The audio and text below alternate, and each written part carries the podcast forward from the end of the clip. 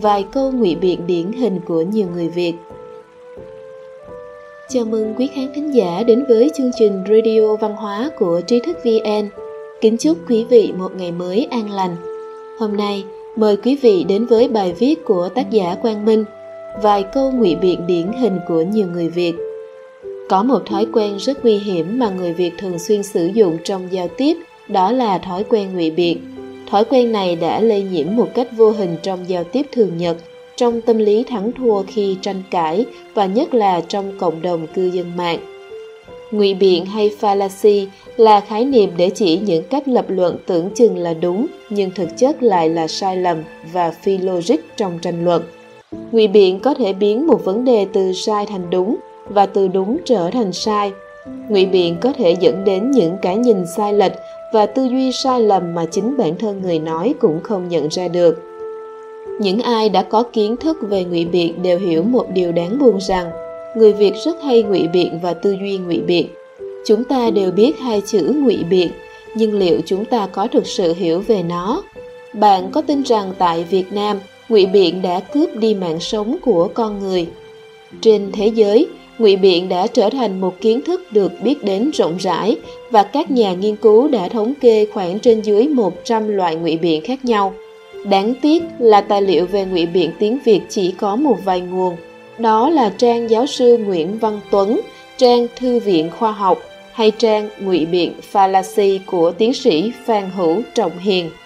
Dưới đây xin được tổng hợp lại chín câu ngụy biện điển hình của người Việt đã được nêu ra tại các nguồn tài liệu trên. 1. Nhìn lại mình đi rồi hẳn nói người khác.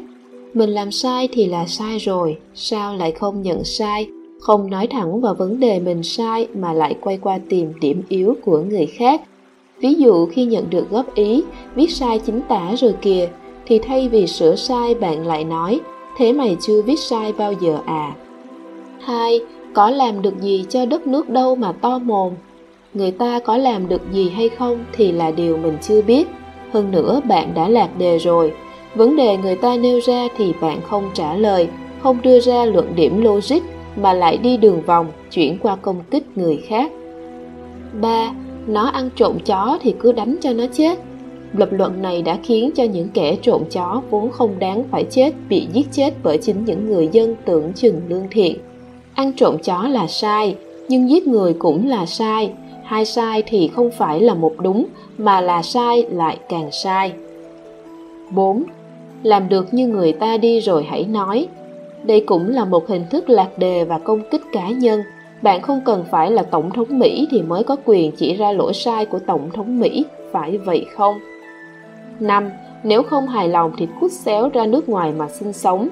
Lời nói này không chỉ lạc đề mà còn rất bất lịch sự, chuyên dùng để làm người đối diện tức giận chứ chẳng có một chút logic nào trong đó cả. Ví dụ hàng xóm ồn ào quá mức thì việc đầu tiên là phải chỉ ra và trao đổi với họ, giúp họ thay đổi, chứ không phải là bán nhà đi nơi khác sống. 6. Chỉ những người chân lấm tay bùn từ nhỏ mới là người cần cù chăm chỉ xây dựng đất nước. Câu khẩu hiệu này đã từng xuất hiện ở Việt Nam trong quá khứ. Người ta có câu vừa đũa cả nắm, ấy là để chỉ việc lập luận cảm tính, khái quát cảm tính, mà không hề đưa ra logic hợp lý nào cả. Cũng như vậy, khi phân chia giai cấp và tuyên truyền đấu tranh giai cấp, thì người ta đã mắc sai lầm ngụy biện. Chủ đất không nhất định là xấu, chủ doanh nghiệp cũng không nhất định là xấu, và người làm công ăn lương hay nông dân chắc gì đã là một người tốt cần cù chăm chỉ. 7. Nước nào mà chẳng có tham nhũng? Vì nước nào cũng có tham nhũng nên Việt Nam được phép có tham nhũng hay sao? Vì mọi người đều vượt đèn đỏ nên tất nhiên tôi cũng phải vượt đèn đỏ. Vì xã hội thiếu gì nghiện hút nên trong nhà có người hút chích cũng là bình thường. Chưa nói đến mức độ tham nhũng, cách pháp luật xử lý tham nhũng, mức độ ảnh hưởng tới dân sinh vân vân. 8. Nếu là họ mà anh làm được thì hẳn nói. Đặt mình vào vị trí người khác là một tiêu chuẩn người xưa dùng để tu sửa bản thân hướng vào bản thân tìm lỗi là một nét văn hóa rất độc đáo của phương Đông. Tuy nhiên tiêu chuẩn đó chỉ sử dụng khi một người tự răng mình, chứ không phải là một câu nói dùng trong tranh luận.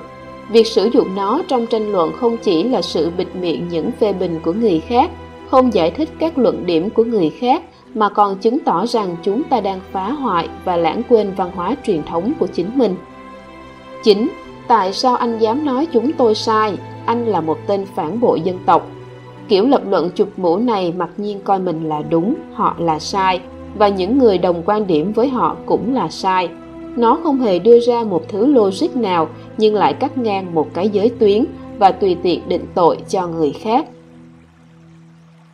Tất nhiên, đây mới chỉ là những cơ ngụy biện cơ bản nhất, thường thấy nhất. Văn hóa ngụy biện đã ngày càng xuất hiện thường xuyên hơn, muôn hình vạn trạng và luôn ẩn giấu trong tư duy của người Việt. Vậy nguyên nhân của thói quen này là từ đâu? Trong phần nhiều các lỗi ngụy biện thường gặp của người Việt, có một tâm lý cơ bản hiện rõ ra khi tham gia thảo luận, đó chính là tâm tranh đấu, hiếu thắng và không hề tôn trọng người đối diện.